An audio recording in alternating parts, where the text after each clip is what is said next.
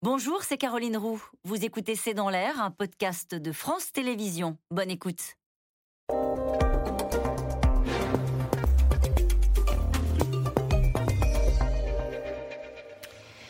Bonsoir, bienvenue dans ce nouveau rendez-vous. C'est dans l'air l'invité. Je reçois celui qui a promis en cette rentrée de soulager le porte-monnaie des Français. Bonsoir Bruno Le Maire, merci d'être notre invité.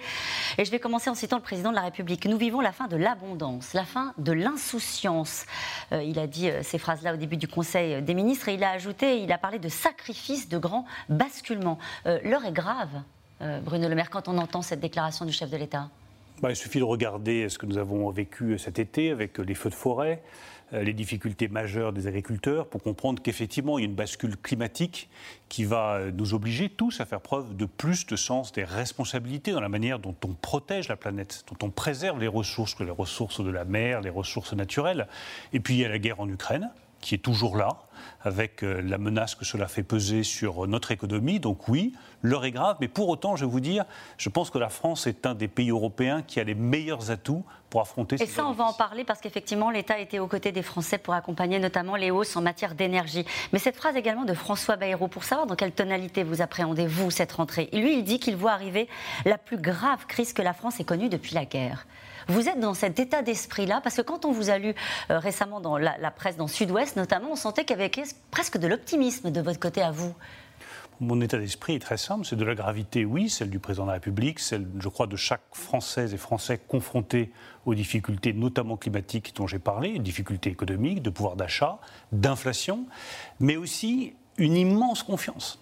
J'ai une immense confiance, bah, d'abord dans nos compatriotes, la manière dont ils résistent, dont ils se mobilisent. Regardez, face euh, aux feux de forêt, les pompiers, les forces de sécurité. Ils sont prêts pour les sacrifices, c'est ça que vous dites. La manière dont les entrepreneurs réussissent, créent des richesses, créent des emplois. 850 euh, 000 emplois créés en 2021. Jamais on n'avait créé euh, autant d'emplois. Des capacités de résistance face à l'inflation qui sont considérables. Donc oui, de la gravité, mais je le redis, une immense confiance dans nos compatriotes et dans les ressources de la nation française, qui sont des ressources Ça veut dire qu'ils sont prêts au sacrifice, Bruno Le Maire. Prêts au sacrifice justement pour assumer aussi les conséquences de la, guerre, de la guerre en Ukraine, vous en avez parlé, aux conséquences peut-être que la nécessaire sobriété va avoir dans leur quotidien. Ils sont prêts au sacrifice, à votre avis? Je, me méfie de ce terme de, sacrifice qui est parfois un peu brutal. Euh, C'est le président qui l'a utilisé. Ce que je vois, c'est des compatriotes qui sont parfaitement lucides sur la gravité de la situation climatique, qui sont conscients qu'en matière énergétique, oui, nous devons tous faire plus attention à notre empreinte carbone, mais qui ont une force d'âme considérable pour faire face aux défis actuels. Et c'est pour ça, je le redis, que j'ai une grande confiance dans mon pays. Cette semaine, le prix du gaz a de nouveau atteint des sommets. L'État va donc continuer à prendre euh, à sa charge une partie de la crise énergétique. Ça peut durer est-ce que quand vous regardez la fin de l'année, puisqu'il y a un engagement de l'État euh, pour accompagner les Français d'ici jusqu'à la fin de l'année, euh, vous imaginez comment la suite Ça tous les engagements, Tous les engagements seront tenus. Nous avons dit que jusqu'à la fin de l'année 2022, il y aurait des remises sur les carburants. Bah, dès le 1er septembre, 30 centimes de remise sur les prix à la pompe. Je peux vous dire que ça va arranger beaucoup de nos compatriotes et alléger la facture de beaucoup de nos compatriotes. Gel des prix du gaz, plafonnement des prix de l'électricité à 4%, tout ça sera tenu. Ensuite, je rappelle qu'il y a déjà eu des hausses dans le passé euh, des prix du gaz, dans le passé récent. Euh, à l'automne 2021, il y a eu une augmentation des prix du gaz. Il y a eu une augmentation des prix de l'électricité de 4% cette année. Donc au début de l'année 2023, il faudra que nous regardions avec le président de la République, avec la Première ministre, ce qu'il est raisonnable de faire. Ça veut dire quoi ça? Raisonnable de faire Raisonnable pour qui? Pour les finances publiques, raisonnable pour, euh, au fond, maintenir une forme de paix sociale? Euh, euh, cette, cette, phrase du rapporteur général du budget qui appelle à une sortie progressive du dispositif. L'objectif, c'est bien que la facture soit supportable pour nos compatriotes. Donc qu'il y ait des hausses, c'est ce qui se passe chaque année même si on peut le plafonner ou le geler pendant euh, un temps limité, qui est le temps où l'inflation est la plus haute. Mais ensuite, on continuera à protéger nos compatriotes qui sont les plus fragiles. Je rappelle qu'il y a un dispositif qui s'appelle le chèque énergie. Donc même si début 2023, comme nous ne l'avons jamais caché, il faudra qu'il y ait des augmentations de prix pour tenir compte des prix du marché, nous continuerons à protéger nos compatriotes les plus fragiles, ceux qui ont les niveaux de revenus les plus faibles. Ça s'appelle une aide ciblée. Et, je n'ai jamais caché que la protection devait être la plus forte au moment où les prix étaient le plus haut, c'est maintenant. mais que cette protection devait être transitoire parce qu'effectivement, il faut faire attention à nos finances publiques. Vous dites c'est maintenant parce que vous avez dit euh, un peu plus tôt dans la semaine, le pic de l'inflation, on y est, c'est maintenant qu'il faut aider les Français. Il y a certains interlocuteurs, certains acteurs économiques qui disent il est très optimiste, Bruno Le Maire, parce qu'en fait, le pic, il est peut-être devant nous. Est-ce que vous nous dites aujourd'hui l'inflation à deux chiffres, comme le vivent pas certains pays, je pense à la Grande-Bretagne, où il y a une colère sociale, ou peut-être même bientôt l'Allemagne, l'inflation à deux chiffres, c'est pas pour nous bah, Je dis d'abord oui.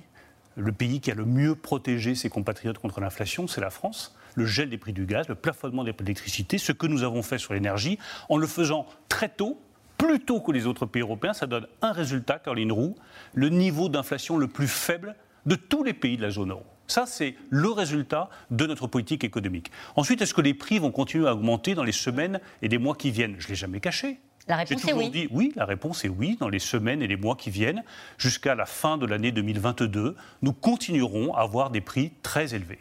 Ensuite, début 2023, en tout cas c'est nous ce que nous prévoyons, dans le premier trimestre 2023, on devrait commencer à voir reculer les prix et l'inflation. Ça se fera progressivement, en tout cas c'est notre évaluation, mais il ne faut pas attendre d'amélioration sur le front de l'inflation avant début de Augmenter, euh, il y a des gens qui vous écoutent et qui, pour lesquels c'est déjà dur et qui s'inquiètent peut-être de cette phrase-là. Augmenter dans quelle proportion? Je vous parlais d'inflation à deux chiffres. Je ne crois dans les scénarios qui sont les vôtres. Nous n'avons pas de scénario aujourd'hui sur la table qui prévoit une inflation à deux chiffres en France. C'est le cas dans certains pays européens, ça peut être le cas en Grande-Bretagne, c'est déjà le cas, je le rappelle, aux Pays-Bas et dans d'autres pays européens. Ça n'est pas le cas en France parce que nous avons choisi avec le président de la République une stratégie qui est de protéger nos compatriotes contre ce qui explique quasiment la moitié de l'inflation, c'est-à-dire l'augmentation des prix du gaz de l'électricité et de l'essence. On nous reproche aujourd'hui de faire une remise à 30 centimes. Ben non, je Mais il y a un, petit paradoxe. Il y a un petit paradoxe quand on parle de grand basculement, de sobriété euh, en matière de dépenses d'énergie, etc., et qu'on subventionne d'une certaine manière euh, les énergies fossiles. Il ne faut pas confondre des subventions temporaires qui sont là pour aider nos compatriotes à passer un cap difficile et une politique de long terme où effectivement il faudra se débarrasser progressivement des énergies fossiles et se débarrasser de notre dépendance vis-à-vis -vis du pétrole et du en tout cas, on entend ce que vous nous expliquez aujourd'hui. Malgré les efforts d'accompagnement du gouvernement, vous reconnaissez que ce sera dur euh, pour les Français dans les mois qui viennent. La rentrée, elle va être plus chère que la rentrée dernière, naturellement. surtout, je veux dire à tous ceux qui nous écoutent que euh, nous avons fait le maximum pour protéger, qu'il y a une indemnité inflation de rentrée, que nous avons augmenté l'allocation de rentrée scolaire, que nous avons fait une remise sur les carburants. Nous avons pris toutes les décisions cet été avec Elisabeth Borne et avec le président de la République pour que justement cette rentrée soit la moins dure possible pour nos compatriotes. On ne pas les bras croisés en disant l'inflation va augmenter, on va rien faire. Non, on sait que l'inflation est élevée, qu'elle le restera jusqu'à la fin de 2022. Mais il y a peut-être encore même des choses à faire. Les décisions ont été prises pour que ce soit le moins dur possible, le moins difficile possible pour nos compatriotes. Votre réaction sur euh, cette information qui est tombée cet après-midi, parce qu'il y a quelque chose qui augmente en ce moment, ce sont les, dividendes des entreprises au niveau mondial. C'est plus de 500 milliards, un record entre avril et juin, euh, des dividendes qui ont été versés aux actionnaires. Est-ce que c'est une bonne nouvelle? Certains pourraient dire, bah oui, mais euh, à un moment donné, il faut répartir d'une certaine manière les, richesses. Vous l'entendez ce discours-là naturellement parfaitement ce discours. Et taxer ceux qui profitent de cette situation. Oui, taxer, interdire, interdire, taxer, ça c'est un refrain qu'on entend souvent en France. Mais moi, ce que j'aime entendre, c'est une croissance de près de 7% en 2021. C'est 850 000 emplois créés. C'est des recettes fiscales plus importantes qui nous ont permis de payer les mesures dont je vous ai parlé. Comment est-ce qu'on paye la remise sur les carburants? Comment est-ce qu'on paye l'indemnité de rentrée scolaire? Comment est-ce qu'on paye l'indemnité inflation? Comment est-ce qu'on paye les près de 20 milliards d'euros que nous avons mis sur la table pour protéger nos compatriotes contre l'augmentation des prix par des recettes fiscales et pas par des augmentations d'impôts? Et c'est là que je crois que notre politique économique est vertueuse, c'est avoir des entreprises qui se portent bien, qui du coup on donne des recettes fiscales plus importantes, et qui, augmentent les salaires qui nous permettent de protéger nos compatriotes et qui doivent, vous avez ah. parfaitement raison, augmenter les salaires dès lors qu'elles le peuvent. Parce que ce qui compte le plus pour moi, c'est que dans le partage entre la rémunération du travail et la rémunération du capital, ce soit la rémunération du travail qui passe avant et qui progresse le plus. Ce qui singularise la France, c'est que depuis 2019, nous avons des rémunérations du travail qui progressent plus vite que la rémunération du capital. Un mot sur le ralentissement économique euh, qui inquiète, le ralentissement économique en Chine. Euh, naturellement, la crise énergétique, on en a parlé. Une économie allemande euh, qui semble fragilisée. Est-ce qu'il y a un risque de récession dans la zone euro? Est-ce que ce risque existe à vos yeux? Les risques existent à partir du moment où nous sommes dépendants du gaz russe et que la première économie européenne, l'économie allemande, est dépendante du gaz russe. Je ne crois pas que ce risque aujourd'hui se matérialise pour la France, qui a un niveau de croissance solide et qui réussit plutôt mieux que ses partenaires européens. Ensuite, s'agissant de l'Allemagne et du reste de la zone euro, tout va dépendre, je vais vous dire, des décisions de Vladimir Poutine sur le gaz. Si jamais Vladimir Poutine décide de couper le gaz pour l'Union européenne et pour la zone euro, l'impact sur la croissance, nous l'évaluons pour la seule France à un demi-point de PIB.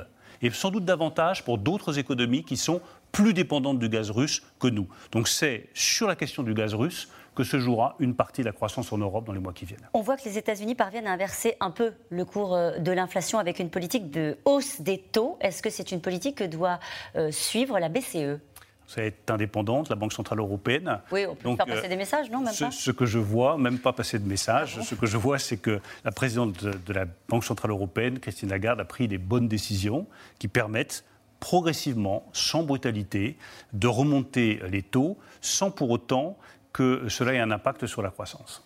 C'est la priorité de maintenir une croissance euh, en l'état? La priorité, je vais vous dire, c'est l'emploi.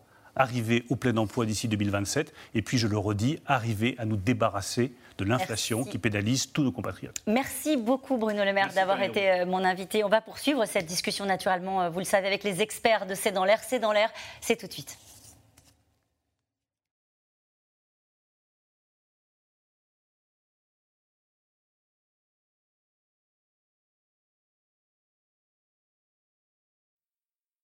C'était C'est dans l'air, un podcast de France Télévisions. Alors s'il vous a plu, n'hésitez pas à vous abonner. Vous pouvez également retrouver les replays de C'est dans l'air en vidéo sur France.tv.